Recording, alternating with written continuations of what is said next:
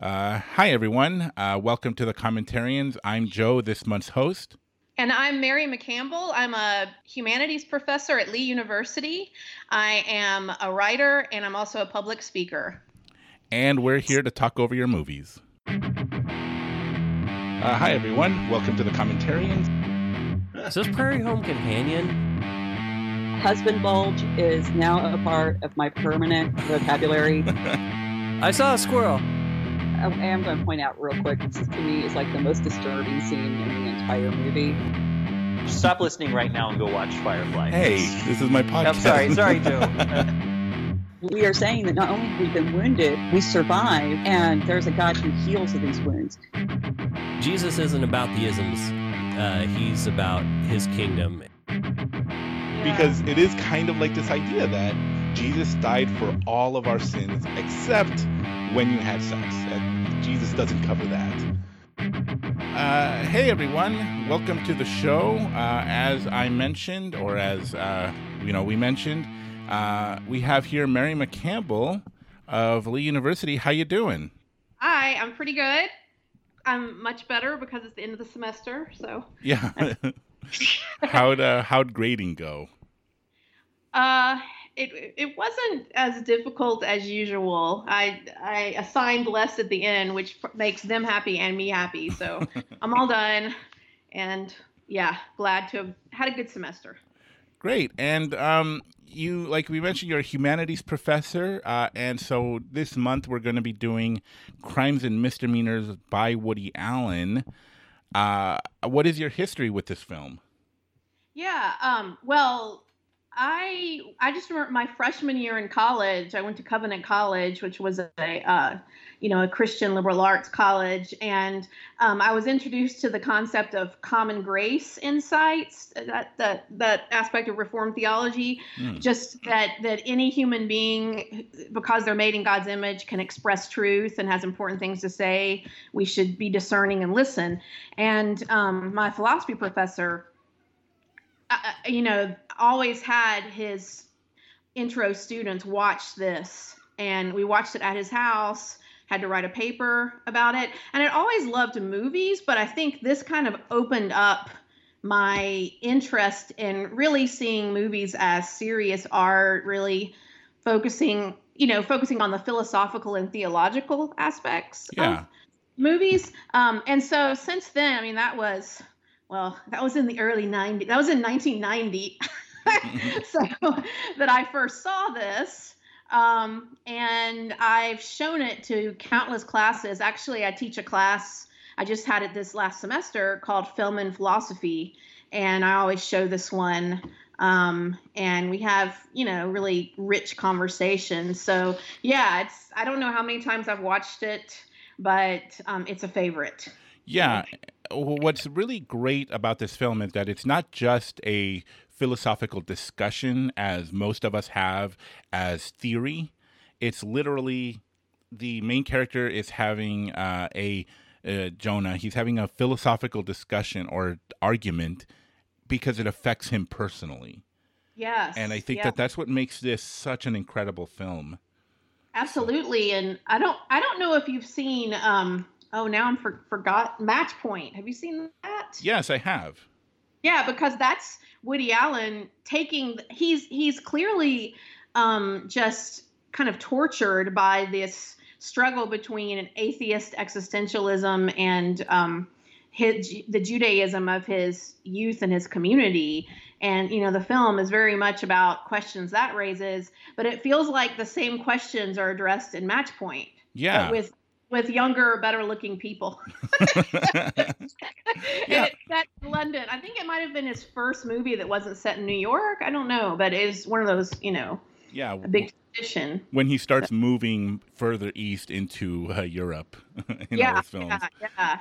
But yeah, it's it is great because it's almost like a I don't know, like a parable or a, a morality play or yeah. something that yeah and uh, it's interesting because in most in um, well in every movie once he stops being in his own films there's always a woody allen stand-in where there's another actor who's exactly. basically a woody allen type was there a woody allen type in that film because i don't remember there was no, that one was really serious. Yeah.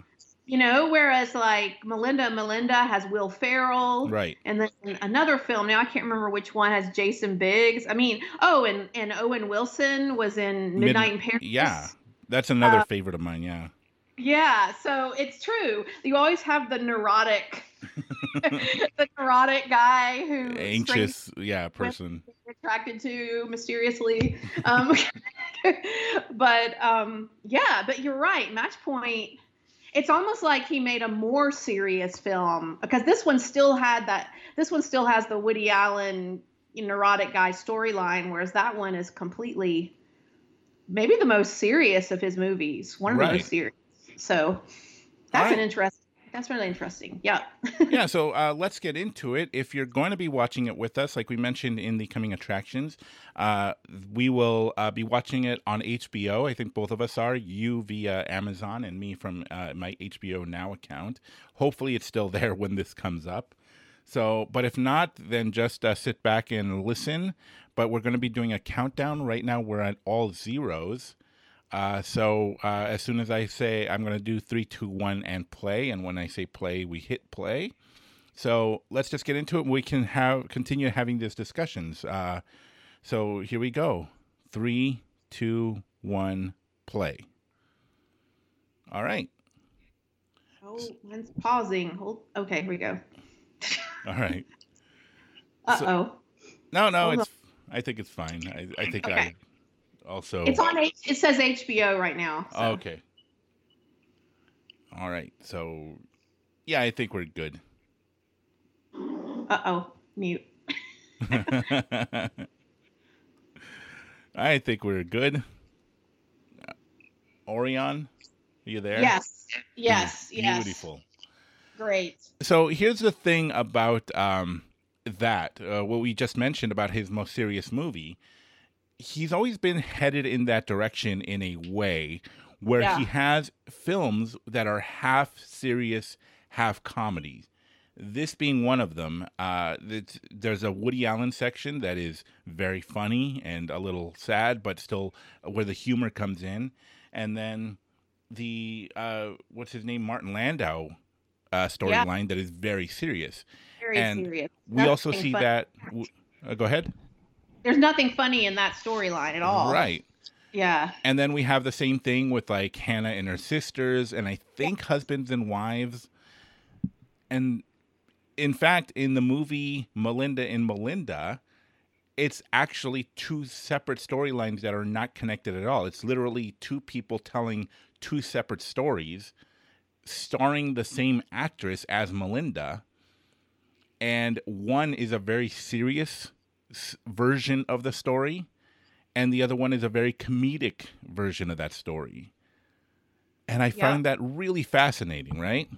Yeah, it's super. Well, even in um oh, I was just gonna say we went past the credit. I always love his credits because he always does them the same way. Right, yeah. with that jazz music. Um, but anyway, now we're at the uh, Judah's receiving this award. But I think Melinda, Melinda, it has that framing conversation where those those friends are sitting at a table and they're like, "Let's t- is this story a tragedy or a comedy?" Right.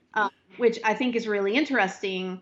Um, because even in Hannah and her sisters, at the end, when the Woody Allen movie is considering suicide, hmm you know um, he is also going over with this idea is life tragic or comic um, and this this film deals with it th- th- throughout as well so yeah this is clearly something he's obsessed with and and i think to me it's a more kind of almost ancient greek I, or not ancient greek but an, an older a more traditional idea of tragedy and comedy where with the comedy things um, all work out in the end, or with the tragedy, everything unravels. Yeah. You know, um, not so much ha ha, although he does have a lot of laughs, but it's also more of the structure. You know, um, of you know, is there going to be a resolution, right. or just kind of despair and fragments? Um, so yeah, Right, and so uh, if you're not watching, we explained. I, I I'm going to try to explain the uh, the plot in the coming attractions, but it starts off showing that uh, Judah, the main character played by Martin Landau, is a humanitarian. He's a an uh, what do we call those? Uh, uh, a person who does a lot of good in the world. What was that? Philanthropist? Oh yeah, exactly, a philanthropist. And he comes home and they're, you know, from the party and he find he looks through the mail and he finds that his mistress has written his wife a letter and this kicks off the actual, you know, the, issue, the problem that he's going to be dealing with uh, for the rest of the movie. Yeah, yeah. I, I'm just going to mention, not directly, well, just tangentially related, that if anybody's interested in a novel that I think is also, it's a not a Christian writing this, but also dealing with these similar ideas. Some of these ideas is the novel "How to Be Good" by Nick Hornby. Have you read that? No, I've uh, read uh, about a boy in High Fidelity because I love Yeah. those movies. So They're both great, but How to Be Good is basically there's a woman who's a doctor, just like Judah's an ophthalmologist, and she does all this good for people, but she's having an affair, and she's asking, "How am I good or am I bad?" right, you know, I do all these good things, yet I'm committing adultery, and if I don't believe in God and there's no moral framework, what do I do with this? right. So, um, so I just all I never had thought about, but all of a sudden I thought, hey, that would be an interesting companion to this movie. yeah.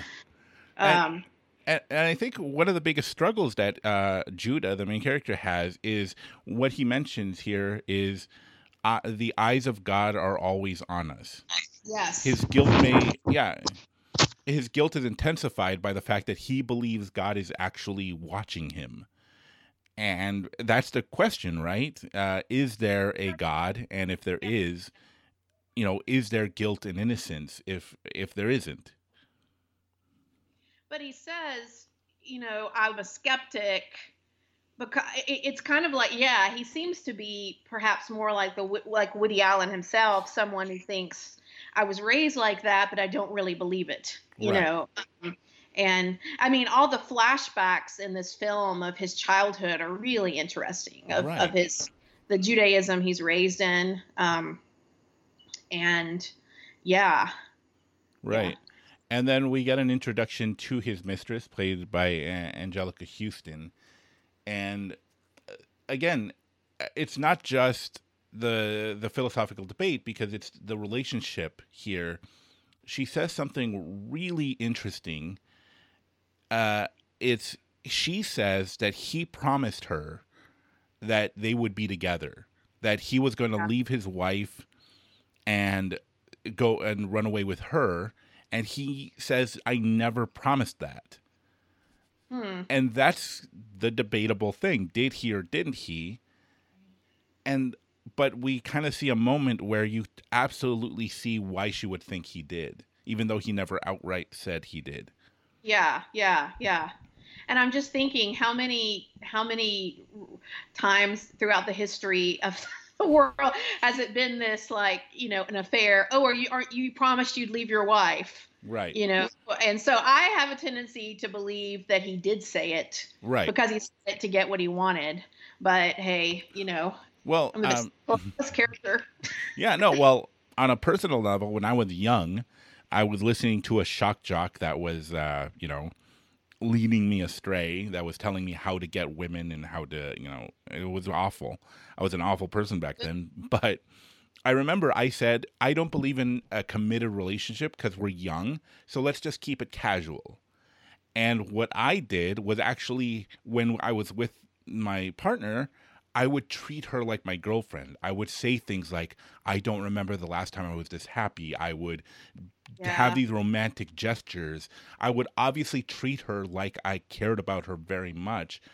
And then they would be heartbroken because they'd say, This isn't just a casual relationship. This Yeah. is more than that. And I'd say, Yeah. But you knew what you were getting into. Well, actually, she did. I could make that argument, but I was literally leading her into a committed, you know, emotionally attached relationship. And I don't think a lot of people know they're doing that in these situations. Yeah, especially if they have someone like the shock jock telling them this is the way. Well, I'm just, it's, I think it's funny because we've just transitioned to the scene with Woody Allen's character, Cliff, hmm and his niece. And they're in a movie theater, and in the movie, the same sort of lines are being said. I've given you the best years of my life. Right. Why are you treating me this way? And it's showing, you know, the the. I mean, it's almost like a meta thing. Yeah. You know, because within a movie, here's a movie. Um, but and I just want to mention the bizarre nature of this relationship between Cliff and his niece hmm because how she talks, how he talks to her Yeah. as an adult, telling him, well, it, we'll see more as it goes on, but it's it's a strange relationship. Yeah. Uh, he actually, um, his uh, who was it? His sister's husband passed away. hmm and so he's taking out his niece to the movies, uh, taking her to museums, and he's like, you know, he loves his niece a lot. Like he loves, you know, this person that he can take out and uh, show, you know, kind of teach and uh, spend time with. And I think that that's a really sweet kind of, you know, kind of things that he does. And of course, he comes home to his wife, and it doesn't seem to be a very happy marriage. Yes, not not at all, but it is a sweet thing. I'm pro I'm getting ahead of the movie, I guess. I'm just thinking it is a sweet thing, but there is a point when you you talk to children about things that you should only speak to with about with adults. Right. he he he's kind of letting her into his adult world in ways that are unhealthy which is creepy when you know more about you know woody allen's own life Yeah, yeah, that's uh, that's kind Uh, of a th- an, uh, maybe a discussion we should be having. Uh, a lot of people find it, um, you know, they they don't like. They kind of boycott his movies now. They don't want to watch his movies because of his uh, things he's been accused of, things that he has done in the past. Uh, how can and I guess the question is, can we separate the art from the artist? yeah you working in the arts uh, and again uh, and this is something i've brought up before we when we find out something about an artist that's alive we kind of tend to boycott their their you know their art but there have been so many artists from the past pablo picasso for example who oh yeah is an awful awful human being but i guess because it's been long enough we kind of forget about that or we ignore it we ignore it and i'm just thinking of someone like uh, some artists I really like gustav klimt and egon schiele and some of the painters Mhm. you know i've Mhm. studied and about like their i mean they would make woody allen look a bit tame to be Right. honest so um and so it's like why are we again yeah because it's the past. I also think that especially in academia there's sometimes even a sense that if something's you know old enough i don't know it, it's i don't know. Well i'm thinking of christian academia. Mhm. sometimes i feel like it bothers me like contemporary literature and contemporary films um, there's a sense to focus on you know the these kinds of questions about the artist but then if it's 300 years old well you know that's just the way it was yeah and like, yeah, I don't I don't agree, but but um but Woody Allen, I it's kind of like I the R. Kelly thing, but I, I I could never justify listening. But I feel like with R. Kelly, his whole persona and all of his art seems to be steeped in like the, the way he treats young women, the way he treats girls. That's Right. disgusting. So for Woody Allen, I, I really can't watch Manhattan, which is the film about that he where he has a, an affair with like a high school girl. and yeah and it's not shown as a problem it's No, literally it's just a girl he's dating and the fact that she's in high school isn't even really discussed yeah, absolutely, and it's I've seen it once, and I, I don't ever want to see it again. So with Woody Allen, I feel like you know he is a great filmmaker. He's asking really significant questions, you know, but it's it's a hard one though. It's a, it's a it's a really hard question. But like I said, when the art is overtly, but then again, looking at some of Gustav Klimt's art, he he's also kind of advertising the way he treated young girls. Mhm. But we still think, oh well, isn't this pretty? yeah Um, so I don't know. It's a it's a really tricky one. I will say in this film and philosophy class, I struggle because I teach them in a row. I teach Federico Fellini, um, Eight and a Half, Bergman's. You know, two great existentialist films are Crimes and Misdemeanors and Bergman's The Seventh Seal. Oh yeah. But three of those filmmakers, Bergman, Fellini, and Woody Allen, were horrible to women. hmm Were you know, and I would say Bergman and especially Fellini were misogynists, and they all had relationships and affairs with these, you know, the the women that were in their films, and yeah, and so I mean, again, we don't talk about it that much because they're older films, but how is it different? And do we Right. do we lock that do we lock that away? I mean, we've all heard about Hitchcock, although some of the actresses in his films have said, "Oh no, he didn't treat us that way." So I don't know. Yeah. But- and again, and in the Christian world, we look to philosophers and writers who made eh, influenced Christian thought in incredible ways,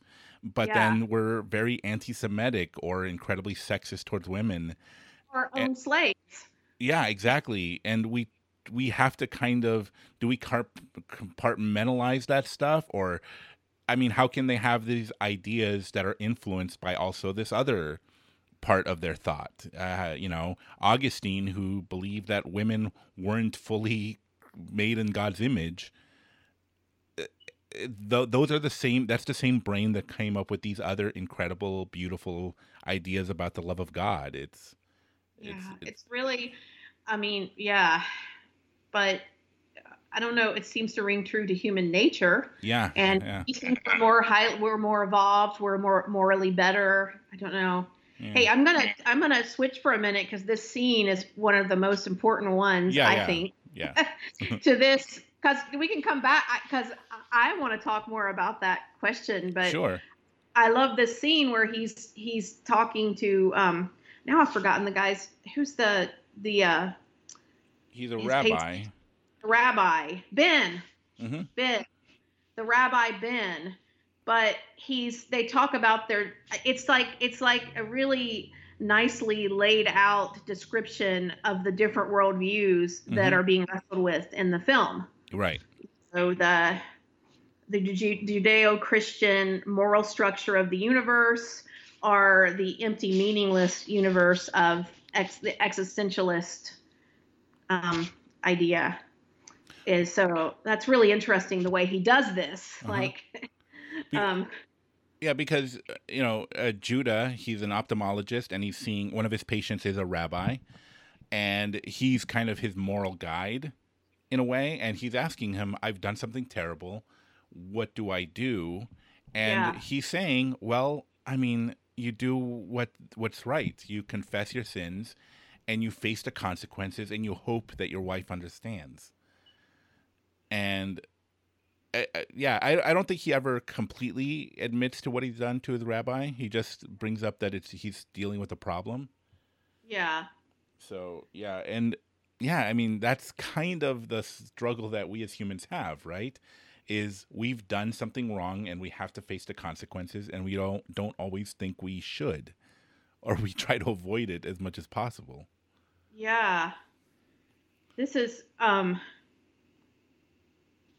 has he said it yet and i'm lost because i'm reading the sub Right. subtitles there where they both um where ben lays out this is the difference in you and me you know like i've always believed that there has to be some meaning or moral structure in the universe and you believe it's empty and meaningless and the point is you know if there is no moral structure in the universe then why does this even matter yeah, Yeah. it's fundamental the difference we see you see it as harsh and empty of values and pitiless and i couldn't go on living if i didn't feel with all my heart a moral structure with real meaning and forgiveness Right, and and I think that that's the important thing, right? It, there is consequences for your actions. yeah. There is a right and a wrong, but there's also forgiveness. yes yes. And he said uh, in a higher power. But but if there is no higher power then there is no record in right right or wrong and there is no there is you know there's no line being violated. There's no standard being violated.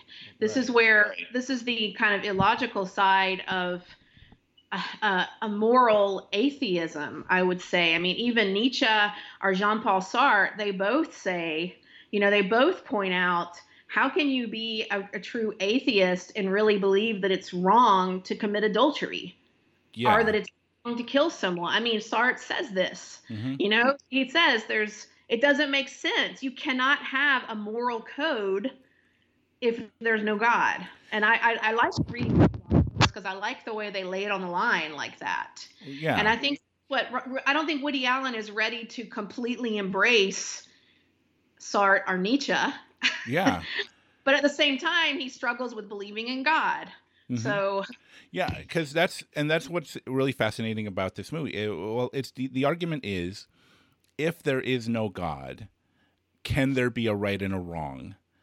Because a lot of the arguments that are made by those who don't believe or those who are critical of Christianity is, I know atheists who are incredibly good people and moral people, and Christians, especially at a time like now, that's very difficult for us to uh, defend Yeah. many of the actions of our Christian brothers and sisters, we argue that many Christians are incredibly immoral and hypocritical.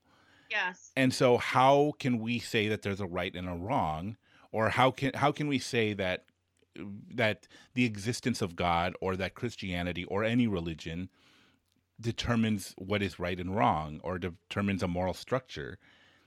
And I would argue maybe that that's not you're you're you're asking the wrong question because no it's not it's not whether religion makes a right and a wrong it- because we're all human and we all are terrible people or very good people it's not the person it's whether there is or not a moral structure in the universe or not Well, even the idea of saying that someone's behavior is good or bad, you know, um, is you have to have that structure. And I'm just thinking, I mean, I feel like with Christianity, it's so much more complex. Like, I feel like atheism or even some other philosophies like rationalism or romanticism, they're overly simplistic. You know, the belief that human beings are basically good, or Yeah. the belief that, that human beings are basically bad.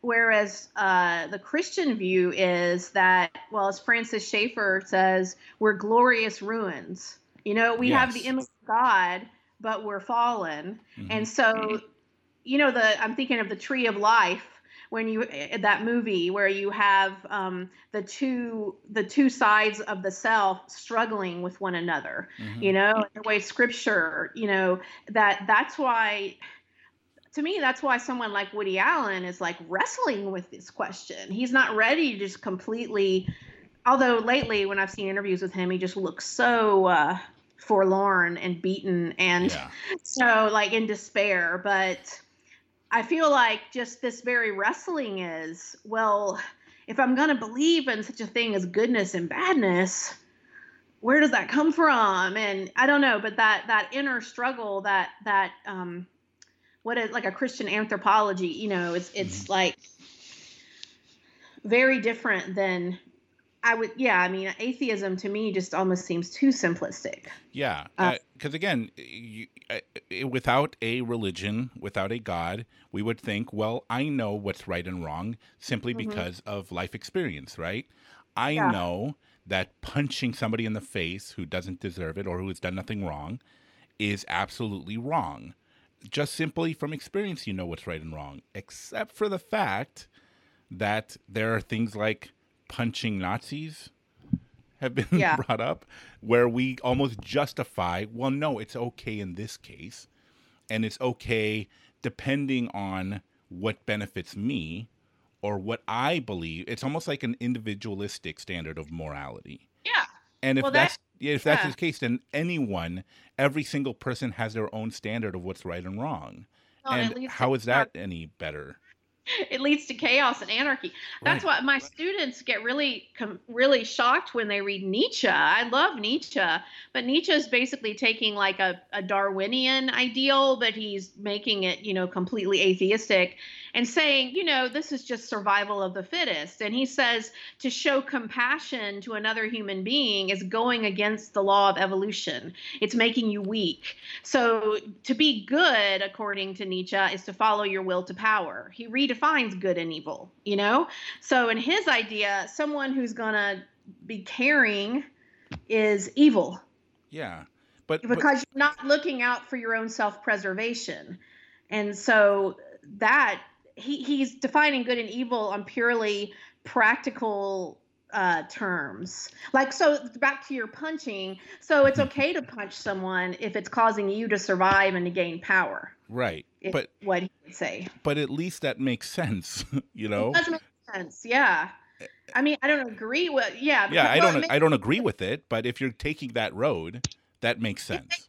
it makes sense in a universe completely that it, it makes sense if you're like a philosophical materialist if there's nothing beyond but isn't it sad you know Absolutely. like how can you actually love another human being you know how can you care about another person um so And Yeah. and, that's why I kind of love the way Woody Allen thinks about this. He's not the atheist Yes. that says there is no God and religion has caused evil in the world. What his argument is is I he it- it's almost like he wants to believe in God. He would love to believe in a God, but he doesn't. And if there is no God, then what does anything matter? And that's the debate he's having here. exactly you know uh oh we're getting into the uh Right. i'm just i love mia farrow has this huge phone yeah. Yeah, period. So we haven't we haven't mentioned um, Lester. hmm This is certainly a comic, you know, as you mentioned before, the comic part of the film. But Lester, who is is that Ben's brother? I'm trying to remember. They're Yeah. related. The Yeah, because- rabbi's brother. Well, Yeah. because I think this is Woody Allen's wife's uh, brother, Oh, or right. Brother. Yeah, Yeah. yeah, But Ben is somehow related too. The rabbi is related to them, but I don't remember how. But yeah, this is the brother, and he's this sleazy producer. Yeah, um, who's you know whereas cliff makes these like meaningful deeply moral documentaries yeah, that are not popular. But i think we've just we already saw the scene where cliff because you were talking about comedy and tragedy where where cliff not cliff sorry lester the alan alda's character the the, the brother uh, producer whatever guy Mhm. says um, tragedy plus time equals comedy. right. I love that. It's like if it bends, it's funny. if, it, breaks, it's, not, funny. Oh, what a terrible line. Oh, but this classic line, tragedy plus time. You know, when when when Lincoln was shot, that wasn't funny, but now, it's funny. Yeah. yeah. So he's already even within the humor is dealing with that. What is tragic? What is comic? hmm Oh, and here's the uh, now this this is this kind of existentialist philosopher, Right. Jewish existentialist, Yeah, because Levy. what we have is uh, Woody Allen, who's a documentary filmmaker who's very poor. He doesn't make a lot of money because his documentaries aren't the kind that a lot of people like. So his sister talked to her brother, the Alan Alda character, who's a, produ- a comedic producer, who's, you know, he's more for the masses. He's the Jay Leno, if you will. Yeah, kind yeah. of person. And so we have this debate. He's hired to make a documentary about him because he needs the money, and he's kind of throwing him a bone, doing him a favor by letting him produce this uh, this feature on him, this kind of an uh, an interview about him, and so he has to kind of you know swallow his pride and do it, and so he's you know Mia Farrow here he's kind of showing her, "Hey, I want to do a documentary on this professor," and she loves it. Yeah, it's like his passion project. Like Mhm. his this is what I really care about. This really fascinating and some of his his philosophy is truly troubling.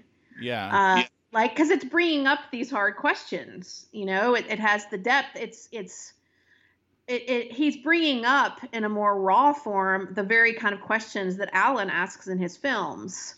Um, and the one that we just saw was about, you know, one of the most disturbing, scary stories in the Bible, Isaac and Abraham, hmm the sacrifice of Isaac, and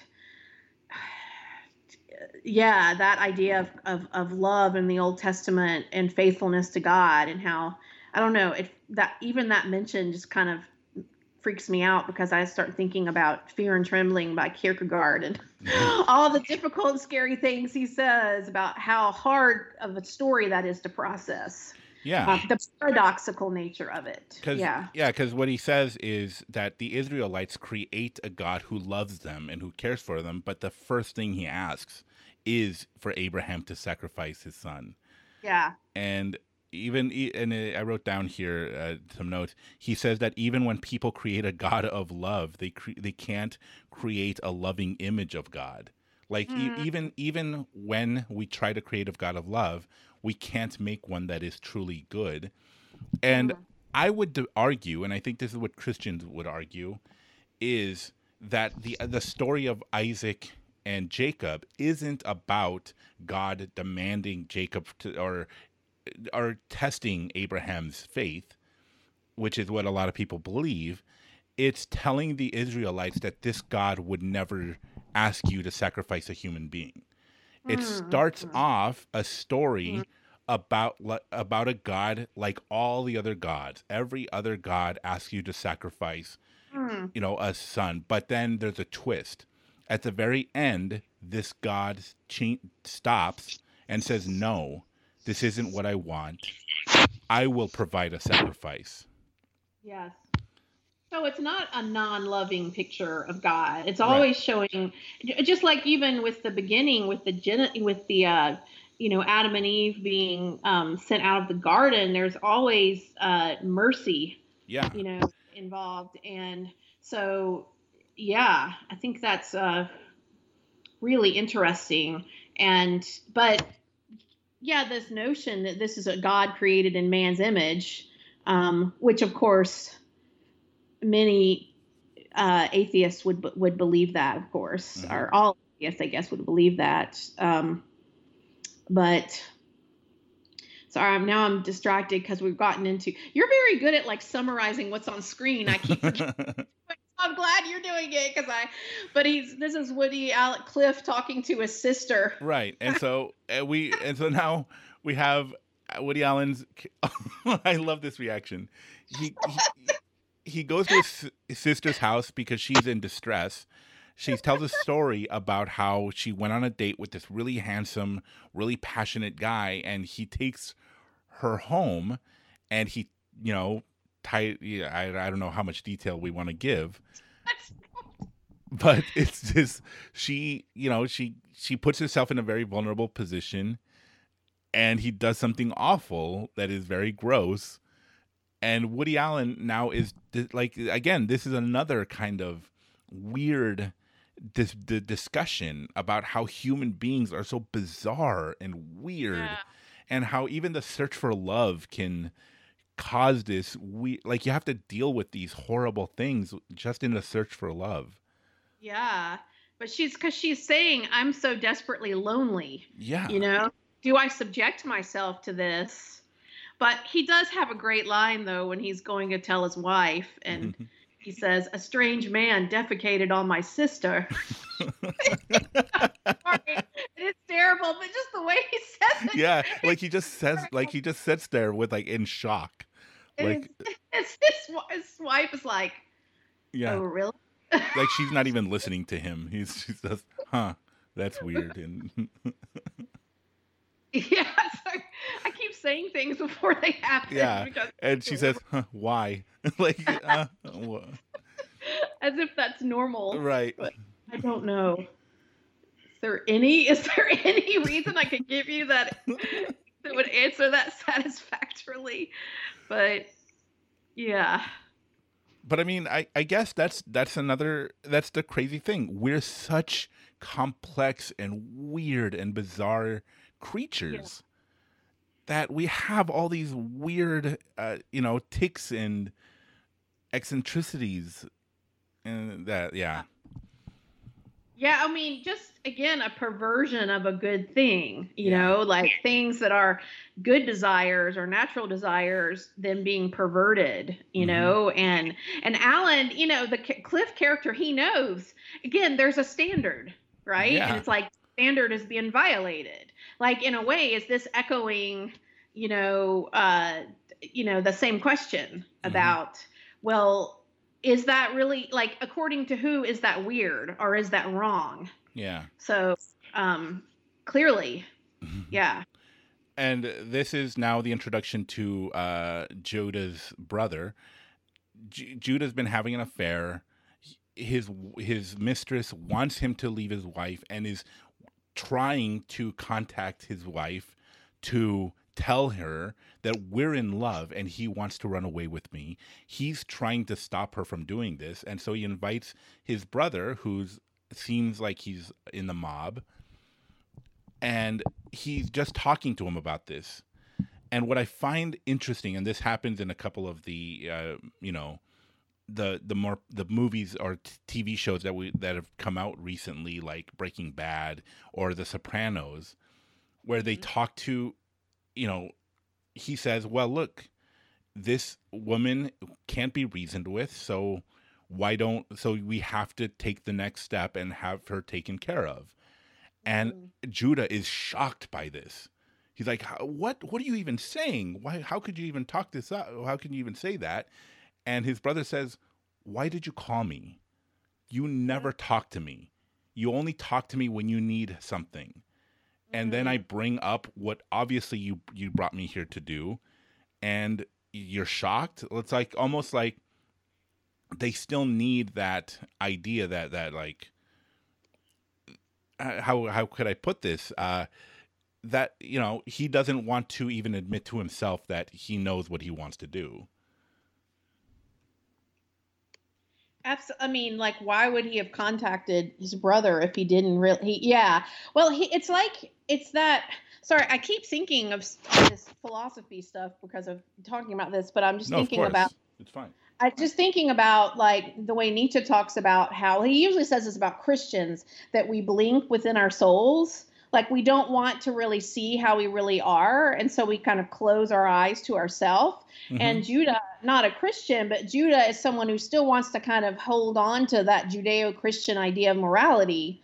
And so he's kind of like, how could you suggest such a horrible thing when we know good and well that he contacted him in order to, you know, deal with this? Mhm. Uh, that's the other, that's something that uh, Sartre says. Uh, he says that when you, you know, because he says that we have no guidance in this empty universe, you know, that there is no true guidance, um, and we just need to make our own moral choices um, and define ourselves by those. But he says when we ask advice for another human being, we're still choosing and making our own choices because we know what advice they'll give us. That's true. It, it, we go to the people who will tell us what we want to hear. Exactly. Like if he went to a priest, this would be very different than him going to someone who is basically a hitman. Exactly. Right? I mean, that's and that's what happens, right? He goes to his rabbi or to a rabbi and he hears an answer. He doesn't Yeah. really like it, so he goes to the his mafia brother. yeah. you know, to get a little bit more of a, you know, a, a different a bit of advice. And so this is the debate, right? He, Judah isn't religious, but he is still emotionally, uh, you know, morally moved by his Judeo-Christian upbringing. So it's almost like saying those that's that moral structure is still guiding us Yeah. and it's yeah. that debate are we being guided by a judeo-christian philosophy or are we being you know like influenced by our human uh you know you know our our human side. Yeah. which is what paul says i my body does what my spirit does not want. Yeah.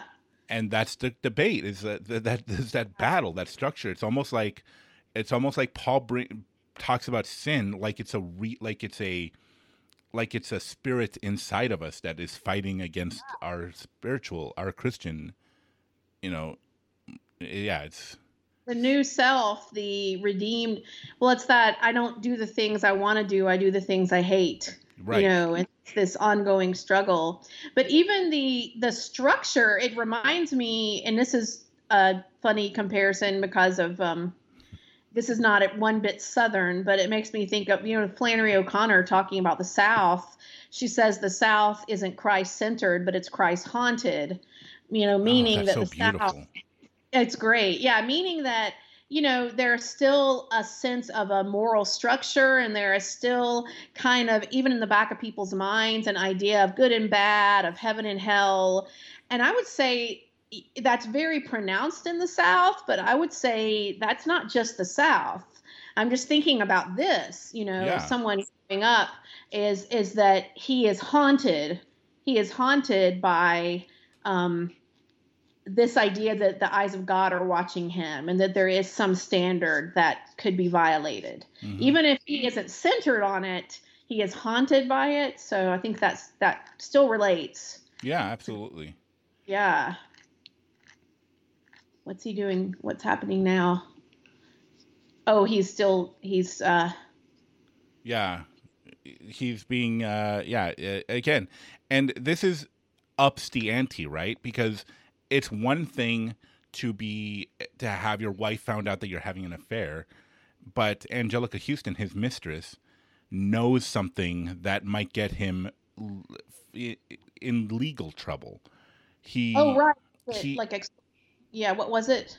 it was like um uh it was he committed fraud like financial fraud he cooked the books of his business because it was because he was struggling and so and but when he got back on his feet he paid it back with interest but he still broke the law in order to survive and she's not just wants to expose him is threatening to expose him to his wife but to the you know to he's trying to legally expose him to kind of convince him to finally you know leave his wife for her Yeah.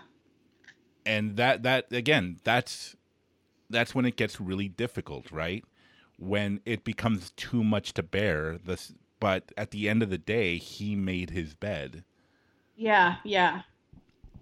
and then there's this beautiful scene this powerful scene where he's he can't sleep he's up late at night and his rabbi kind of he's having this debate in his head when and he visualizes his rabbi there uh, uh, being the voice of reason Yeah.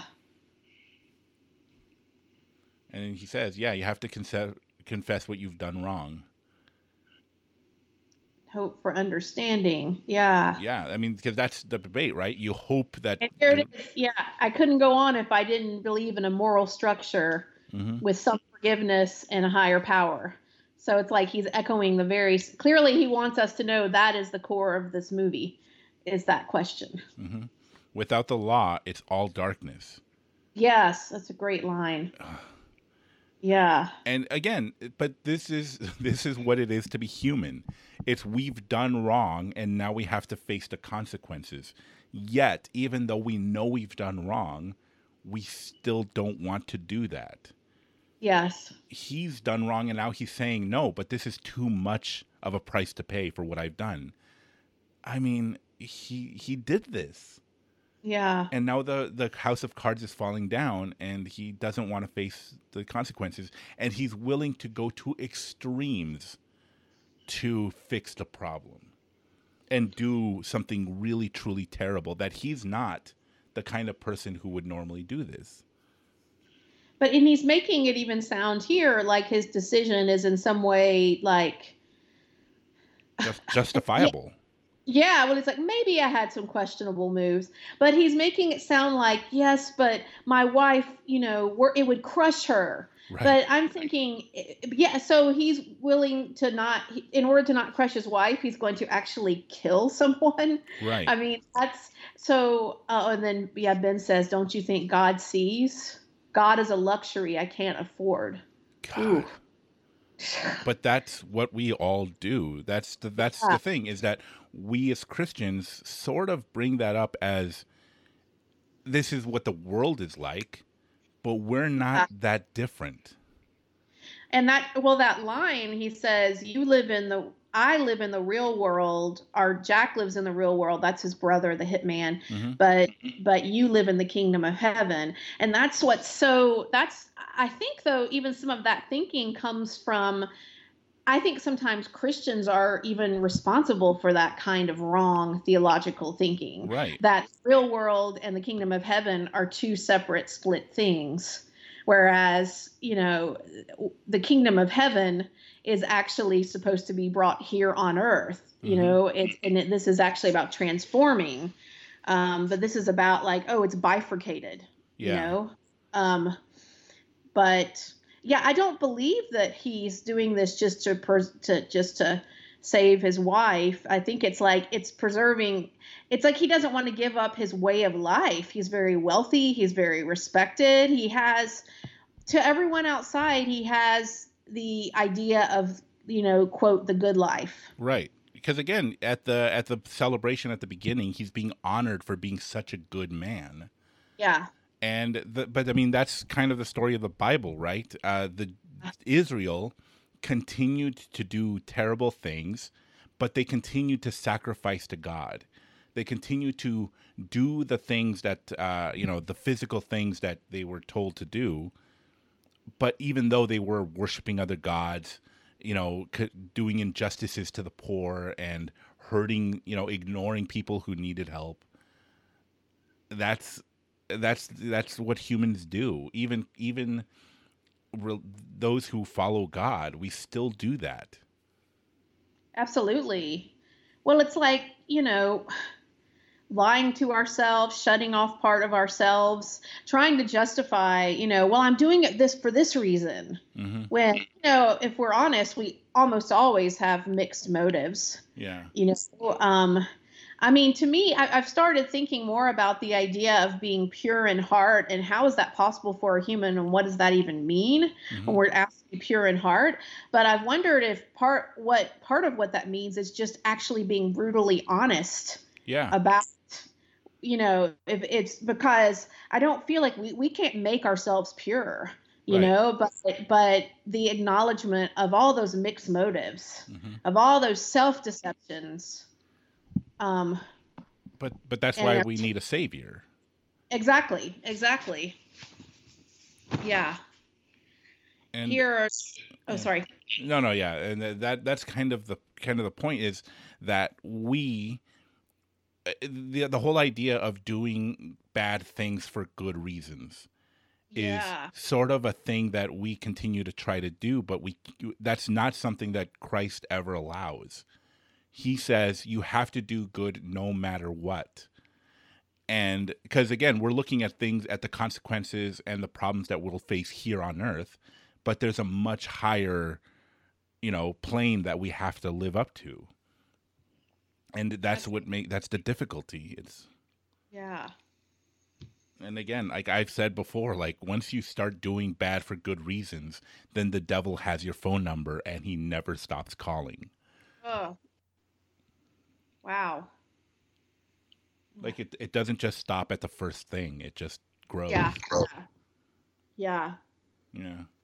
And so, yeah, here we're back to uh, Woody Allen with uh, Mia Farrow, and again, he he she's kind of offering him a job. Like, yeah, once you're done with this, we can, because she'd love to make this documentary about this guy, and eh, he's falling, yeah, and he's falling in love with her. Even and again, Woody Allen is falling in love with this Mia Farrow character, and he's married.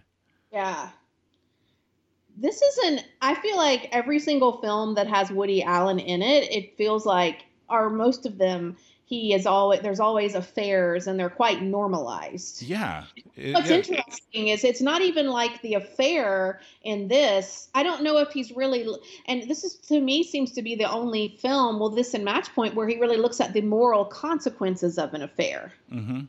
Whereas in something like Hannah and her sisters, um, it's not Hannah and her sisters, husbands and wives, or so many of his others.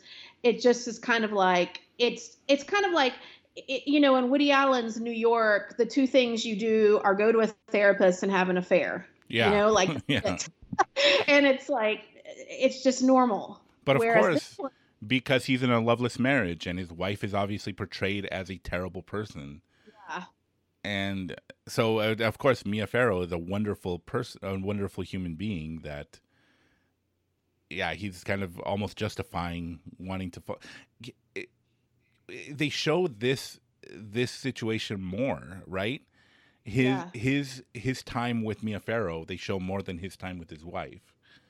Oh yeah, way more. So you well, it's manipulating you into thinking, "Oh, yes, you want this." I mean, on this as much as this is a wonderful film, but on on, on in this regard, he's doing the exact same thing that's you know, 5,000 crappy romantic comedies have done. Yeah.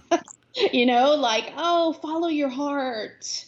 You know, you're married to someone that makes you unhappy, but follow your heart. It's okay to have this affair.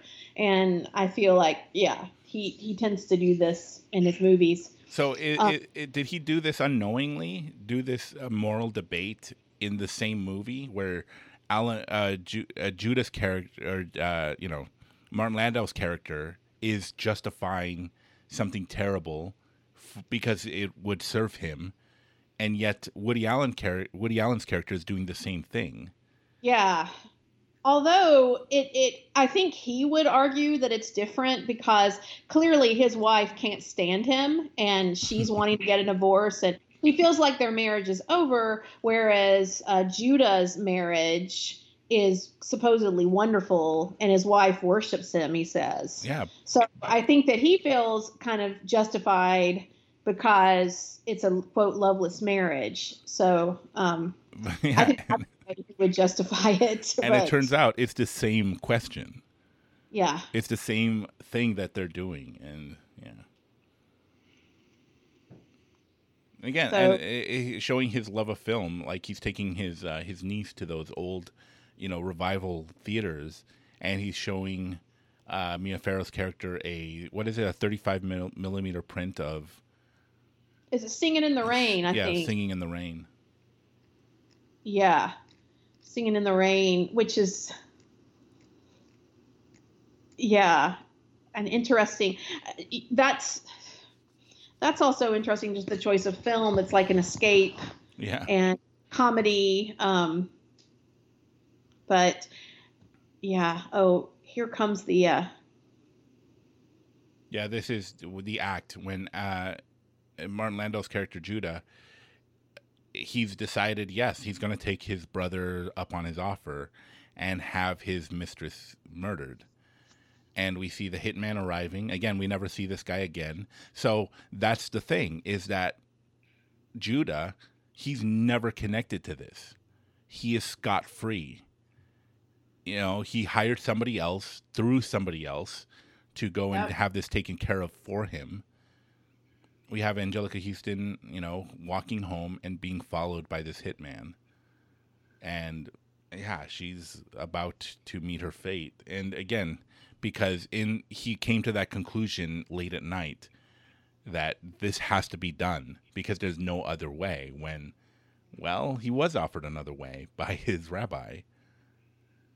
And and what do we what do we think about that his rabbi going blind? That's that's an Yeah, interesting that's- choice, right? That's an interesting and the idea of the eyes of god are watching you um i i feel like eyes are and there's a part in here i don't know if we've already seen it um I, there's a part where she talks about the eyes being the windows of the soul hmm has that already happened or not i can't remember Yeah, I, think it may have already. it's one of those flashbacks. Uh-huh. So there's lot of this focus on eyes, but I'm thinking about is is it it's what's interesting is Allen nothing is ever simple here. It's always like he's giving you two choices. So is the rabbi going blind because of like think of like ancient literature and the way the the prophets are blind. Mhm. They're they are the true seers. They see what's true. Or is it he's going blind because he really it's symbolizing that he doesn't see anything Yeah. you know so it's like which is it um And i again, think interesting. Yeah, I, I don't think I mentioned this before, but when, when we were talking about how she believe she uh you know Anjelica Huston's character, she believes that he promised her that he'd run away with her, and he says he never did. And then there was a fa- flashback when they were on the beach, and they were saying that like you know, she they were talking about classical music, and she says, "Oh, you know so much. I just I don't know anything about this stuff."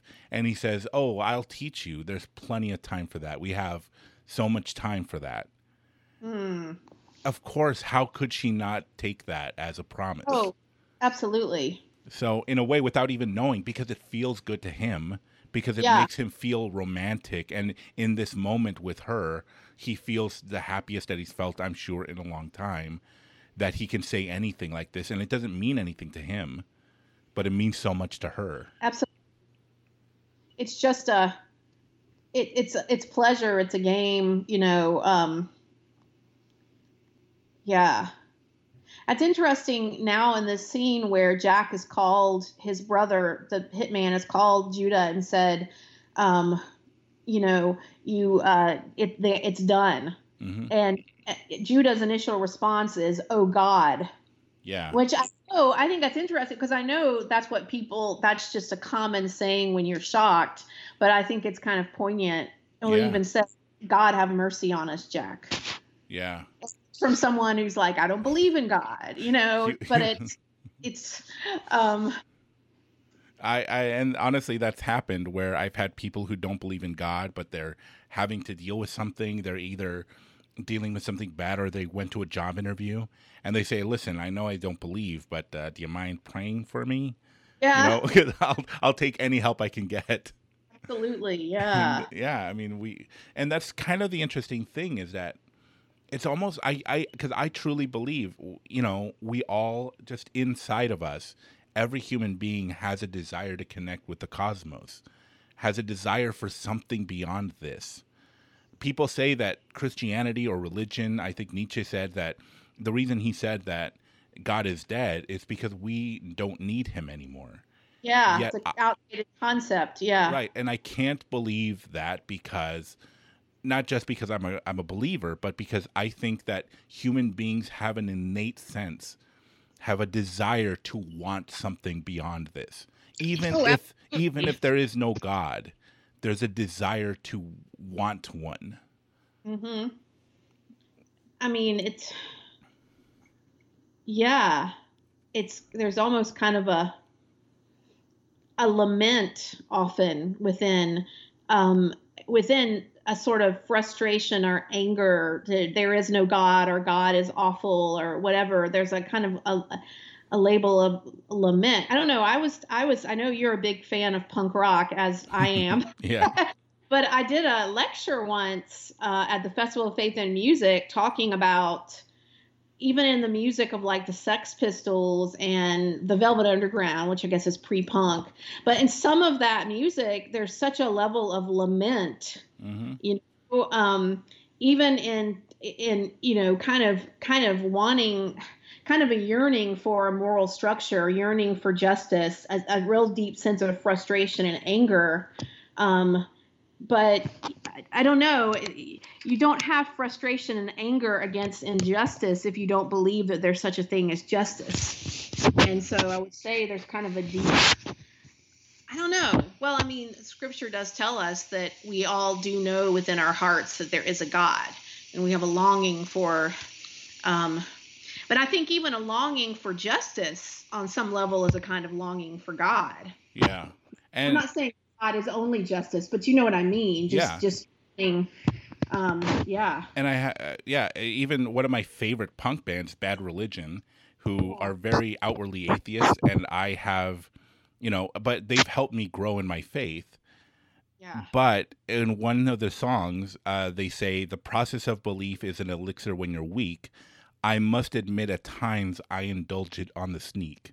So even there, oh, Greg Wow. Graffin, who is a, a, a evolutionary biologist, still admits that yeah, at times I still believe. And in a song like that was very popular on the radio, actually I don't recall uh, what it's called, but uh, uh, yeah, I, I don't remember, but even in one of the more popular songs, he says that there only God can make things right, and I think the problem with that is that he he admits that it will never happen. That's kind of the point of the song, Yeah. but he still says that yeah, it's only you know, you know, only a God can can fix this, Yeah. can save us yeah. from ourselves. He says. Yes. Oh, here is the switch to Judah going into uh, his mistress's apartment After she's been, she's dead. hmm yeah, and But it- it yeah. the way her eyes are shown. I, I just feel like there's such a focus on eyes in this movie. Yeah, it, it looks like she's still alive. In fact, Yeah. you know, it doesn't seem like a normal dead face like in, they show in movies. Yeah. It's almost like she seems disappointed in him. Yes. And that, but that's that's the interesting thing is that on one level, they almost up the ante to make it incredibly difficult for him not to do this. And so now it's and now he now he's there and sees her and now he's remembering back his, to his faith. Uh, he's yeah, he's remembering his childhood. The eyes of God sees all. Sees Mhm. all. There's nothing that escapes his his sight. Yeah. He sees the righteous. He sees the wicked. This is what his father is telling him. hmm And Huh. it- but again, this is kind of such an interesting way of portraying this because nothing connects this crime to him. Yeah. You know, the the affair was a secret, even though there's some connection that they knew each other, which the police will show will bring that up. But it looks like a robbery. You know, there's nothing. It was done by a complete stranger without his connection. Yet he still has to try to uh, avoid any and all detection. This is a essentially a perfect crime. The only issue is his own guilt. Yeah. Yeah. Because if his biggest issue was fear of being caught, he wouldn't have gone to her apartment. hmm You know, well, I guess if he was going in maybe to take away evidence of their, Of their affair, right? yeah, I guess there was that. But he also seemed like he just wanted to go and see her. Yeah. And yeah, now he's up late, like com- rattled with guilt, and that's the question: is the if there is no God, is there a need for guilt? Is there a is there any justice? Is there any good or wrong? I mean, is what he did terrible? uh, If there is no, I mean, it's self-preservation. Yeah. And I think we, I, I, I, at the end of the day, I can't argue that we need God. Yeah. Because if you just live, I mean, this could be justified according to like a Nietzschean standard of, you know, just will to power or survival of the fittest. It could be justified in that sense. Well, you know, it was, it, it- you know, she was, uh, and clearly she was, she showed a great weakness. She was very vulnerable. She was very uh, needy Yeah, which he mentions and he's like well i just i just push her out of the way i just get rid of her yeah. you know um Because I and I think the question is, uh, does God know what He's doing? And I think, and this is, might be a silly connection, but there used to be a show called Joan of Arcadia, which uh-huh. I never, I didn't really watch, but it's basically uh, Joan, this woman, this character speaks to God, and he appears to her in different people. It's almost like he embodies different human beings and tells her what to do. And oftentimes, you know, he tells her to do something bad or something confusing that she doesn't understand, and then it all works out in the end. But there's this one episode where her her boyfriend's an artist and he creates this piece of artwork, this sculpt this sculpture, and God tells her you have to destroy it.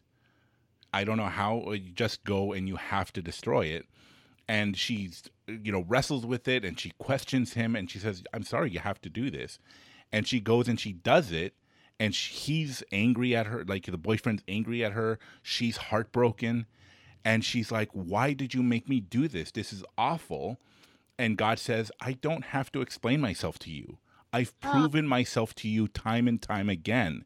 You know that I know what's what I'm doing. Yeah. And that's the question in our heads. Like, you know, and what I love about the Bible is that it brings up times when when the people who love him doubt him and are angry with him. It doesn't hide that. Absolutely. And well, I'm just thinking about the whole end of the book of Job, where he wants a reason. Job wants a reason for his suffering, but. God just asks him that list of questions, Yeah. which basically they'll, they'll the question what they they the way they answer his question is to show him that kind of his place right or like you know that he couldn't possibly understand Yeah. and that God doesn't have to explain that. That Yeah. you know, it's just the idea of trusting. Um, yeah, And yeah, but again, uh, David curses God several times in in uh, the Psalms, and I it just reminds I, I constantly go back to uh, the widow that Elijah stays with after her son dies. He he she asks, "Why did God bring you to me just to save my life long enough to watch my son die?" And uh, then we have uh, Jesus and Lazarus' sister. Lazarus' sister is angry with him. Why didn't you come sooner? Why couldn't you have saved him? It doesn't hide that. We, it, God understands our anger. And, absolutely. Yeah, Yeah. yeah.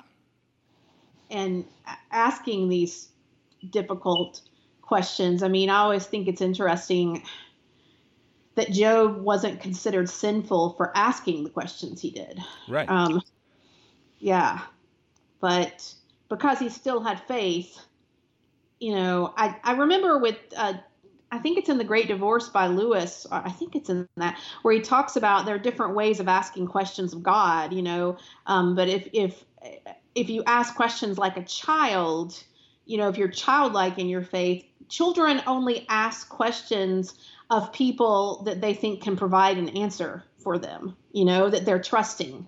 You know, like children just don't uh, ask questions for the sake of showing someone that they're wrong or just because they're angry. So that's interesting about asking questions or even showing anger. Um, how we're shown that that range of human emotion, um, and again, the complexity of human beings in in, in the Bible. Uh, that like nothing that we see here is really that foreign to even what examples we see in the Bible. I mean, I'm thinking of David having an affair and then having the husband of the woman he had an affair with killed. right. I mean, you know? And but the interesting thing about that is he's such a good person. Yeah. He invites him over to, you know, to say, well, if I can get him to sleep with his wife, then, you know, maybe I can hide it.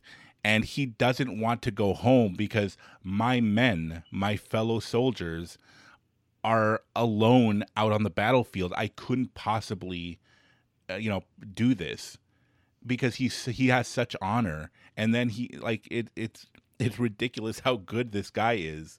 And David goes forward and you know does something terrible Oh, to yeah. to hide it out to hide it and and he's the man after God's own heart, you Mhm. know. So it's like the the heroes in Scripture are pretty complex.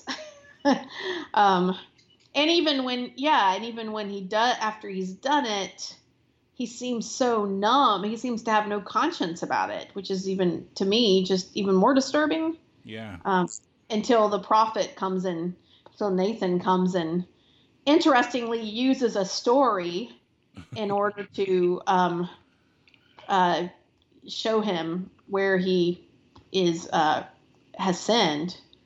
Oh, here is the part. It's a flashback about looking into her eyes to see her soul. oh yeah Yeah, it's a flashback here. When, because Judah is now, he is, Ben the rabbi has come to his office again. And um, as he's looking at Ben's eyes, he's thinking of this flashback. right and yeah he's riddled with uh, with with guilt and the rabbi asks him, "So that that personal difficulty, what happened?" And he said, "Oh, it's it, it resolved itself." Huh. The woman listened to reason. Yeah. So I, I think it's interesting too. It's like when you commit one sin, it's like that idea of committing a sin and then heaping sin upon sin upon sin on top of it, like to kind of because you've dug yourself in. Like he has the affair, and so then he kills her, and then he's lying. You know, so it's like Yeah. all of the. It's not just like one isolated sin that only affects him. Yeah. Um, it's going on and on and on. there, there's that a great movie that uh who oh God what was the guy the guy that uh, directed Evil Dead and the Spider-Man movies um Oh. but uh, anyway it's uh it's called a perfect plan Oh yes, I have seen that. yeah, and it's about these three brothers who will go out hunting and they find a bag of money. And so they decide well we're going to keep it and you know keep it for ourselves but they have to continue to do worse and worse things to keep it a secret. And it just shows that the more they try to fix a problem the more the worse it gets and the the worse they have to resort they have to resort to doing terrible worse and worse things to fix to to keep it to keep this blood money it seems Oh yeah, and that's such a. I'm just that's such a common theme. Oh well, here's a another flashback. yeah He's having. Uh, um, I was just thinking about how much that sounds like the Pardoner's Tale in Chaucer. Um, yeah, because they've taken that from Chaucer, I think, because in the Pardoner's Tale, he tells a story of three young men who find a bag of a treasure under a tree, hmm how they have to basically kill one another to try to keep the treasure. oh So- So it's that, but it's that idea that, you know, people think that they're basically good or that they, you know, even with their friends that they're loving until, you know, something comes in between them, like a treasure or, I don't know, an affair or, you know, something like this that humans, we have that choice of, I don't know, just that idea that every human being is capable of really horrific evil right and it's just bad people, good people. I don't think. Uh, right like like those those times when like uh, a a parent of a family dies and it leaves the the children the inheritance and they fu- they all of a sudden this loving group of siblings end up hating Yeah. each other. Yeah, I love this scene. He, this he is one of the best scenes. Yeah. yeah. He he he in his guilt he goes back to his childhood home because he has these memories of his growing up and he goes to his childhood home. He goes to the new owners and says do you mind if i look around? And she says yeah go ahead. And he has a flashback of seder dinner hmm and his uh, who is this is it his father his uncle I think it's his father at the head, and then there's that aunt yeah that is like she's a real kind of atheist. Like, how did how could there be a God if all these Jews were killed and they did and they didn't get punished? You know. Right. And then she says because might makes right, which is a quote of Nietzsche's. Mm, yeah so saying is is that true you know um so it's this antagonism between the aunt and his father Right. Who? Yeah, they're they're at Seder dinner, and he's essentially saying that no matter what, justice will prevail. And she says Hitler killed six million people, and he died by his own hand. Where's the justice there? Where's the Yeah. justice for all those people? And yeah, and she says, well, he says on on one level he will have to pay for that and everyone else it, it seems that everyone else at dinner is like yeah i guess i don't believe in a god. I just do this out of tradition out of habit. Yeah. Well one one one of them says isn't there a moral structure? And she's like no. Yeah. No. And then the other one says i come there's all this to, i don't believe in all this mumbo jumbo. I just come. It's tradition. Right. Uh, and Yeah. Which in in the bible it's what i brought up before the uh, you know the israel were still they were committing all these sins yet they still sacrificed they still went Yeah. through the traditions Going through the motions Mhm. of um it's like a split self. yeah You know, It really is. I um yeah, and the one is telling his father you're relying too much on the Bible. hmm And Yeah. Sol yeah.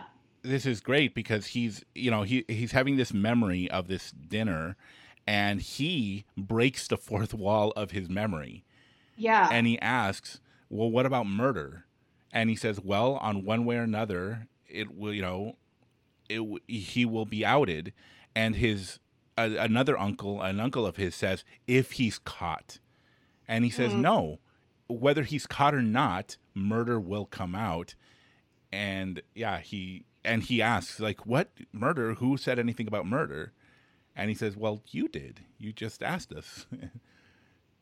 It, it yeah it, this is such a brilliant scene. Yeah, this part really bothers me, and I think this is the core. Is when the father says, "So are you saying you prefer you, you don't?" It asks about God and truth, and he said, the father says, "If I will always choose God over truth," you know, and Yeah. it's kind of like even if it's not true, which I don't, I don't, I don't think that's real faith. I feel like there's this split there. That's that idea that because I'm thinking of a there's a letter uh, what Simone Weil wrote in her conversion about. Uh, she says, "I'm always gonna seek truth." You know, rather than well, she kind of says it opposite rather than God, but she says, "I think Jesus is truth, and so it is seeking Him." But th- this, I don't know that his father seems to be saying, you know, even if it's all not true, I'm still going to believe it right just for the sake of believing it. Which, which to me, I don't know if I'd call that faith. yeah uh and my other podcast uh i you know i i my co-host is a progressive christian and I, I don't even she believes that there's a god but she doesn't believe in you know in the evangelical perspective of it. And so we have these discussions and the thing that i keep coming back to is i'm constantly learning. I'm willing to believe everything. I'm i'm willing to be a universalist I'm willing to be gay affirming. I'm willing to change my mind on anything. I just have to ha- it just has to be proven. yeah. I have to yeah, see it has to make sense. Yeah. Yeah. Yeah. And yeah, and because those are very difficult questions, especially right now when it Yeah. comes to when it comes to like for example something like being gay affirming or not, the gay issue. It's so Yeah. difficult in the face of how society is turning, but I have to have it shown that gay affirming is the right way to be. Yeah. That it's not just based on a cultural construct or uh, it, it's not just based on that. It's actually scriptural or biblical. Yes. hmm Back to Lewis Levy. Yeah. Uh, Uh, the the uh, the the professor that Woody Allen's character is doing a documentary on. the universe is a cold face fa- place. It's we who invest it with our feelings. So there he's stating a very classic atheistic existentialist idea Right. um, that you know and this is the part yeah that he that this philosopher has committed suicide Yeah, like he Well- Woody Allen and, and and they almost played for comedy because he he's making he admires this philosoph- this philosopher so much and then it turns out he killed himself and the Yeah. note the note he left is I've gone out the window. yeah and yeah but yeah eh, but again i i find that really interesting and why i kind of love this debate so much uh, that that's had in this movie because most atheists would say that religion is what causes a, so much harm in the world it's hmm. religion that causes so much the most immoral people are the religious ones because they justify everything they do with this invisible best friend that they have yeah but he, Woody Allen is making the argument that no, without a God, there is no moral. There is no hmm. right and wrong. The only right and wrong is what we decide is right and wrong. Absolutely. And he says at one point, I don't understand it because Louis, Le- Louis Levy, who is the philosopher that he's wanting to do the documentary on, always said yes to life. hmm You know, always said yes to life and said all these fascinating things. But the clip that he just showed us, as Dr. Levy saying the universe is an empty place and we're the ones who invest it with meaning. But that basically is like saying that there is no objective meaning Right. we just choose our own meaning that's classical existentialism and it's it's like in the end that wasn't enough yeah. it's not enough to think that i create my own reality there there's nothing more to that i mean it's and he couldn't hand take it anymore Right. so so that's if you put that next to the question of is there a moral structure in the universe that judges um, Judah's crime? You know, yeah, Right. A super complex film. because I and and I I've gone in that direction is that I kind of believe that there that there is no meaning to life because the only meaning we have is God and love. And mm. but people try to find like a meaning in that they try to accomplish goals and feel that once they accomplish it, you know, once they reach some a level, they're going to feel like, oh, this all makes sense now. And that's why I love the book of Ecclesiastes most yeah, that's what I'm saying. You sound like Ecclesiastes. yeah, where essentially he's saying nothing we do is going to last. We are going to be forgotten. Given enough time, no one's going to even remember we exist. So, and the conclusion that Solomon or the teacher comes to is if there's no meaning, then uh, there's meaning in everything. Everything we do has meaning. Every person we're with is the the most important person. Wherever we are is the center of the universe, and everything is the meaning of life, which to me is much more beautiful. Absolutely, yeah. Everything there is a season. Um, Yeah. Yeah. Uh, but yeah, there's such a, you know, the key word meaninglessness throughout that, um, that these pursuits for, you know, success via relationships or money or fame Or or, intelligence or pleasure. Yeah. that ultimately those will with without a larger context um they're they're going to be meaningless Mhm. um, yeah.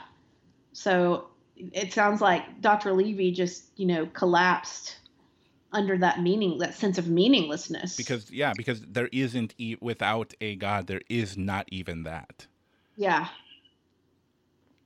And yeah, again, uh, th- and this is what's so fascinating about this is that Martin Landau continues to feel guilt, even though he does not believe in God. He still believes that that there has to be a right and a wrong. Is can't there? Doesn't there? There has to. There can't not be anything, right? Mm. and because he can't bring himself like like Woody Allen can't bring himself to believe that there is a god yet still it breaks his heart or it fills him with fear that there there has to be a moral structure i've done something wrong and there has to be justice for that Mm. and yeah and it's almost like his brother almost almost threatens him Yeah. because he wants to come forward almost you know he and he says Yeah. listen these people that we that you dealt with they're they're not going to go down for this you know if somebody's going to go down it's going to have to be you and yeah i i again it's it's his, his guilt is eating him alive And it's interesting that Judah just said to his brother, one sin leads to another sin. Mhm. And his brother said, Oh, now you're sounding like Papa.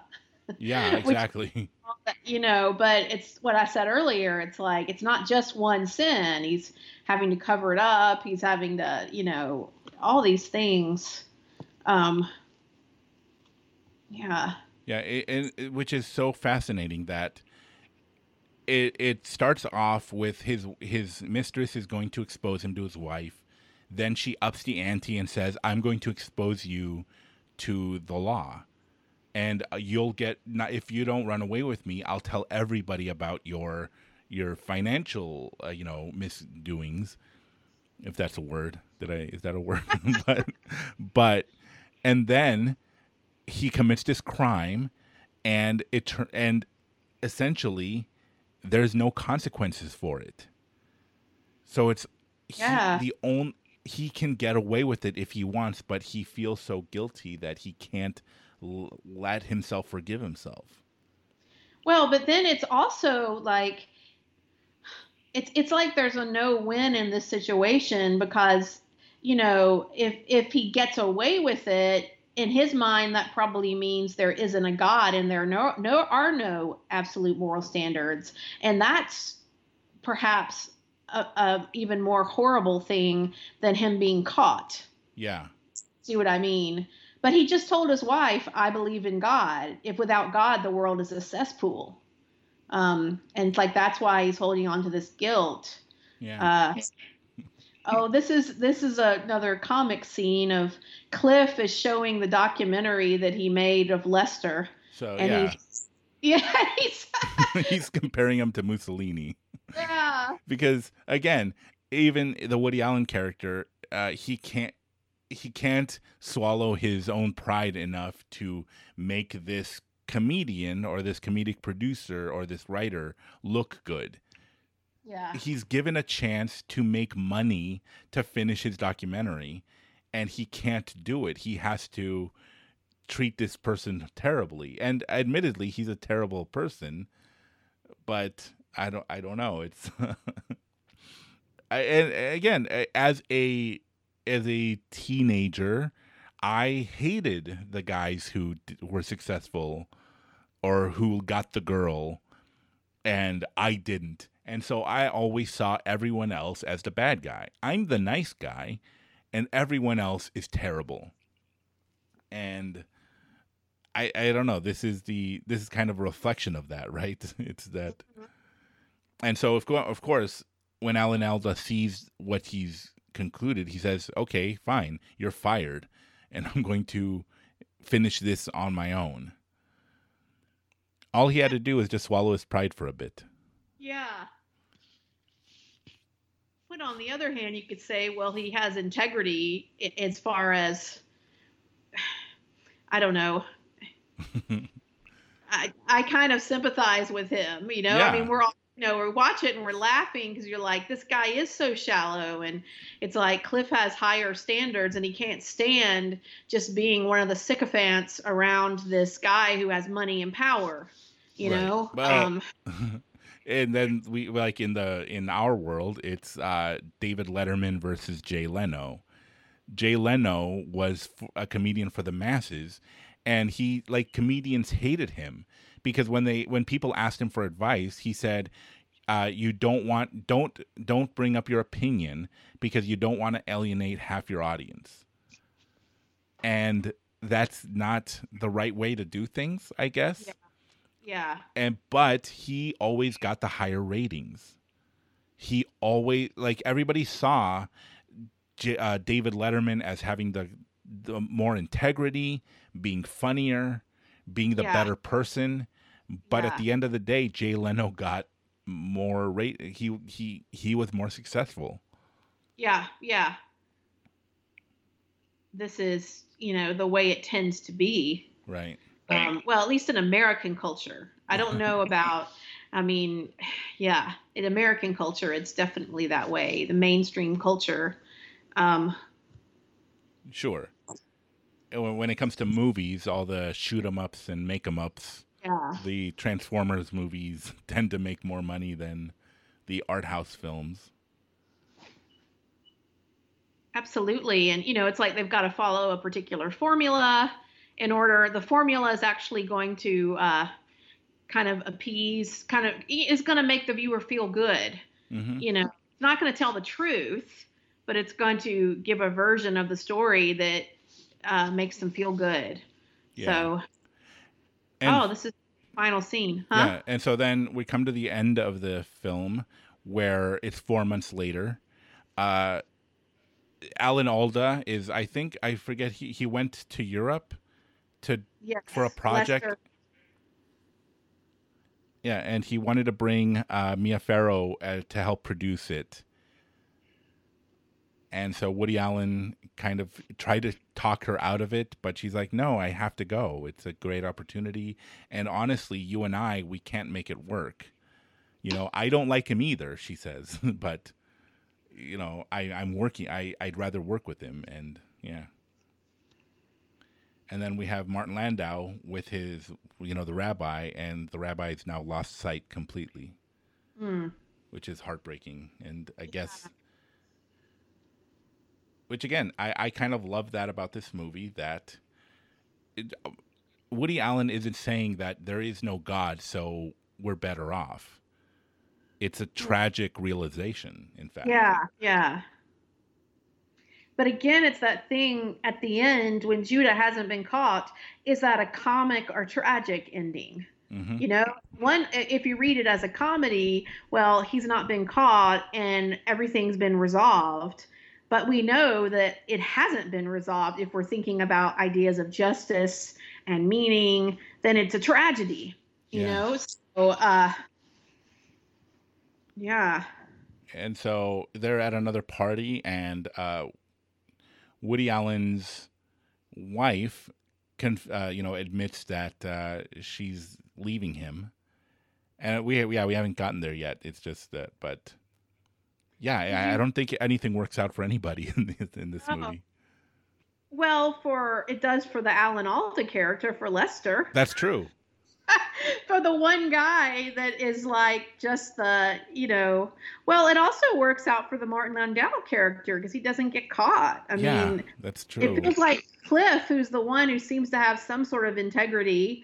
Um, yeah, yeah, here he is looking really heartbroken right. because he sees the woman he's in love with, Mia Farrow, together with Lester. yeah the person so Really stand. because she understands how vapid and terrible he was, but she went anyway because it was a good opportunity to Europe to work on this project. And she came home, and now they're romantically together, and it breaks Woody Allen's heart. Not only did he not get the girl, but she ended up with the worst human being imaginable.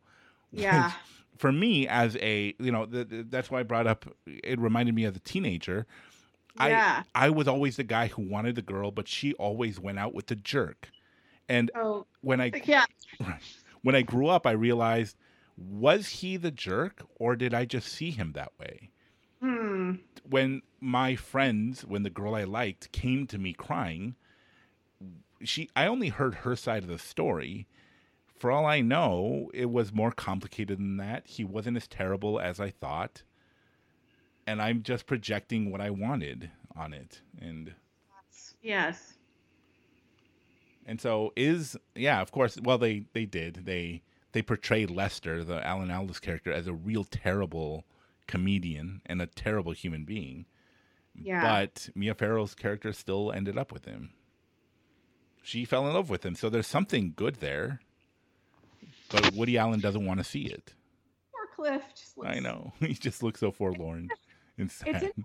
There was a line that they just had a little about a few minutes ago where um, it sounds like uh, it sounds like um, Judah has stopped believing in God now um, because it said his daughter was said he takes after his aunt, whatever her name was, the one who was the atheist at the Seder table. Says Mhm. she would love him because she she said she didn't believe in God because the Bible had a it's unreliable. The central character was an unreliable character.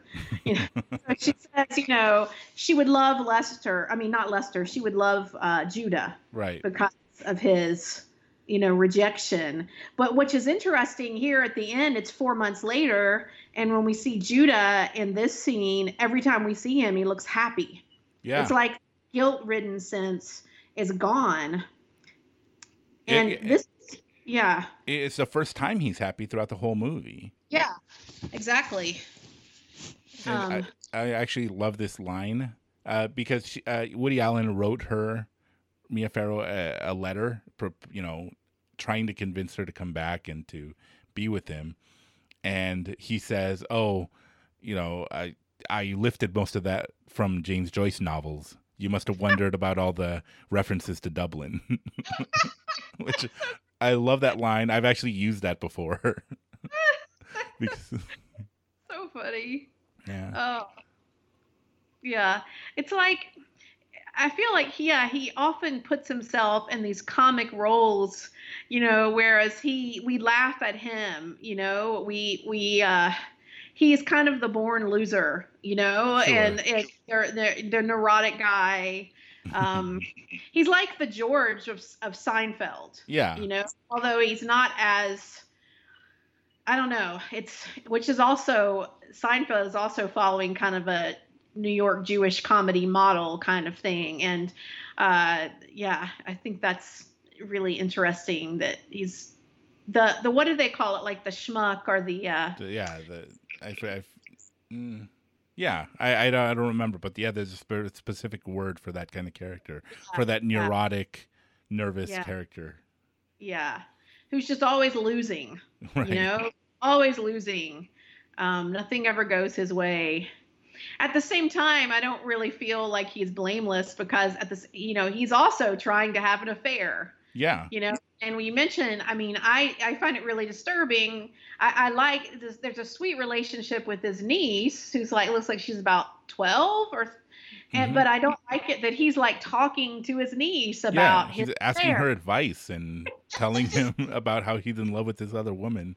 It's messed up and again, uh, uh, there was a line in that uh, a while ago when she says, "Like, oh, come on, she'd be crazy not to go out with you." And he says, "Oh, well, uh, you have to learn this in life: is that uh, intelligence and smoldering sensuality don't always work in this world." the irony. It's only funny because of you know the way he is. So this is interesting. This final scene Mhm. because these two characters, if we followed both their plot lines, they've never met in Right. this movie. We've never seen them together, but here they both are talking. hmm Um, and yeah, and uh, Judah says, "I have a perfect mor- uh, murder story. I have a plot for you, since you know So he's a filmmaker, Cliff is a filmmaker." Um, and yeah. So then, essentially, now they're alone. They're on a side room because uh, Woody Allen's depressed, and he comes over and he says, "Okay, let me tell you a story. Tell me what you think." And he essentially, and it's off off camera, but he tells him the story of what happened with him, without telling him that it's about him. But Yeah. he says there's a guy who was having an affair and tells him the story, and then and then we cut to uh, Woody Allen's wife, who not only did he not get uh, Mia Farrow, but now his wife is telling the Alan Alda's character that she met someone else and that she's leaving him, and they're both very happy. Like Alan Alda's happy for her. so in the end, Cliff really has nothing. yeah, he kind of lost everything, and Yeah. But then we cut to yeah. Here in a second, we're going to cut back to uh, Judah and uh, Woody Allen's character. interesting that Alan Alda says about Cliff. He's gotta he's gotta grow up. This is the real world. It's interesting. That's the second time, or maybe more, that it's mentioned the idea that there's a difference between the real world and some other idea of the world. That's right. Oh, Uh, like yeah, Woody Allen wanted the romantic ending, yeah, and Judah believed that there's justice in the world. yeah, And then uh, we cut back to Judah talking to Woody Allen and saying that, finishing his story, this hypothetical story, that after the murder, time passes and he stops feeling guilty. He forget about he forgot about what he did. He doesn't feel anything. He never gets caught, and he just moves on with his life. Well, before he says that, though, he says right after he thought that it was, he started to believe in God again and see this is a just moral universe, and he's violated it. And he was an inch away from confessing it to the police. But then one morning he awakens and he forgets it or he stops feeling that guilt. hmm The crisis is lifted. Yeah, and nobody finds out. He doesn't get caught, and there's no punishment. Which again uh, goes back to the uh, the seder, the scene at the seder, where he's she says, you know, he says at the in the end there will be justice, and his uncle says only if he's caught. Mm. And he says no, even if he's not caught, you know, there God will mete out justice. But if there is no God, then there that that's the problem. That's the issue. That's the question. Yeah. Well, it's interesting. He says now his life is normal. He can go back to his protected world of wealth and privilege. Mm-hmm. Like, I feel like that's what he didn't want to give up. Yeah. You know, I'm not so sure it was really caring about his wife, but it all fades. But Cliff, Woody Allen's character, says the most interesting thing his worst beliefs have been realized. Right. You know, it's like, isn't this worse? It's worse if Live he doesn't that. get caught. Yeah, because uh yeah. Well, yeah, because that's the comparison, right? Before his worst realization, uh, his worst, I the worst, the worst that could happen is him getting caught, uh, Yeah. having an affair and being exposed. But now the worst thing that could happen is him not getting caught, and Yeah. everything working out for him after he did this terrible thing. And since it's just a story, since uh, Woody Allen is saying, "Well, yeah, but that story doesn't work because that's the that's a terrible ending to the story." When he And- says it's a tragedy, he uses that word which we talked about earlier. Yeah, He says it's a tragedy because there's an absence of a God that punishes him. hmm You know, so he has to take the punishment on himself, and he's going to carry these these things around. But I think Judah's kind of saying, "But if there is no God, then why should I feel bad?" yeah, that's reality. He says it's not Yeah. it's not a movie. again that thing of like it's the real world it's reality but i mean it's basically saying if there is no god then what i did isn't even a crime hmm you know who cares And so, yeah, so that's the tragic thing is that Judah stands up, goes to his wife, and she, you know, he's very happy that he's, you know, he's moved on and he never got caught. Uh, we cut to his uh, his rabbi who's dancing with his daughter at her wedding, and he's blind. Again, another tragedy. yeah and yeah, and Woody Allen's character is left all alone.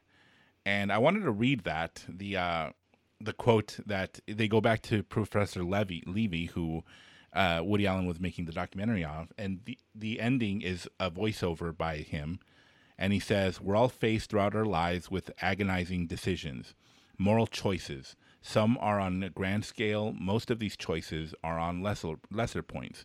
but we define ourselves by the choices we have made. We are, in fact, a sum total of our choices. Events unfold so unpredictably, so unfairly, human happiness does not seem to be included in the design of a creation. It is only we, with our capacity to love, that gives that give meaning to the indifferent universe. And yet, most human beings seem to have the ability to keep trying and even find joy from simple things like their families, their work, and from the hope that future generations might understand more. Hmm. So, again, said, he's saying that the only thing that gives life meaning is the pursuit of happiness. Mhm. Yet, this is the same person who took his own life exactly who couldn't find meaning enough meaning enough to live and that exactly and He's- that ends he's- the movie yeah and he's saying it again classic kind of it's weird that he says in the design of creation which sounds like he believes in a creator but then a lot of what he says sounds like just classic atheist exist, atheistic existentialism. Mhm. we define ourselves by the choices we make and the universe is indifferent. But if you define yourself by choices you make yet there's no standard of right and wrong how can that ever lead to any sort of sense of fulfillment or happiness right and what does love mean in that system? You know, because he says we have the capacity. You know, he's talking about love, but what, how does love even? What is love in that system? Unless it's just, um, unless unless love is just again another survival of the fittest philosophy. It's just a sense of pleasure and belonging. hmm Um, if that's true, then we could call uh, the affair that Judah had love, which we know it's not love. You're right. so you know then judah didn't do anything you know I, I think this is such a clever movie because at the end none of us are left feeling good with the idea that judah didn't do anything wrong Right. and that he's not caught yeah, it's so- tragic, and yeah, Yeah. again, because again, that that's kind of my my idea. What I've the conclusion that I've come to that I'm still working on is, yeah, there is no meaning in this world. The only meaning is love and God. But Mhm. for a lot of people, that's not good enough. They, it's almost like an internal thing. We need to be remembered. We need to think that these small things that we do are worth living for and that we're going to be remembered. And God reminds us, or the teacher in Ecclesiastes, is that no, none of this matters. Nothing we do matters. So the only thing is to live for happiness and for God and for those around us. mm-hmm. And that's what gives life meaning. hmm And I mean, I think the the one one thing in kind of a Judeo-Christian philosophy that really goes up against the kind of um, kind of Nietzschean ex- nihilism or existentialism that we see here. I mean, basically, at the end of this film, his uh, Judah has embraced that view that his aunt said, which is Nietzsche's view, might makes right. Hmm you know and he did what he needed to do in order to survive and preserve his version of the good life. But but you know love in a biblical sense is about sacrifice. Right. and we don't have any of that here. This is just self-preservation and and not even self-preservation in the sense of you need to be fed this is self-preservation of a certain very privileged way of life. Hmm you know um so he's an incredibly selfish human. And is that heroic you know that he was able to do it and get away with it i mean i don't think so Yeah, and I- so so do we think that that's Woody Allen's point? Is it a tragic ending or is it a happy ending? Because it seems that his struggle, like you know, I think in Shadow and Fog, uh, he's asked, "Do you believe in God?" and he says, "I I don't, but I want to. I have to because then what else is there to live for?" And even though he does not believe in God. So is this a tragic ending? Uh, for me, it is, but I Yeah. believe in God.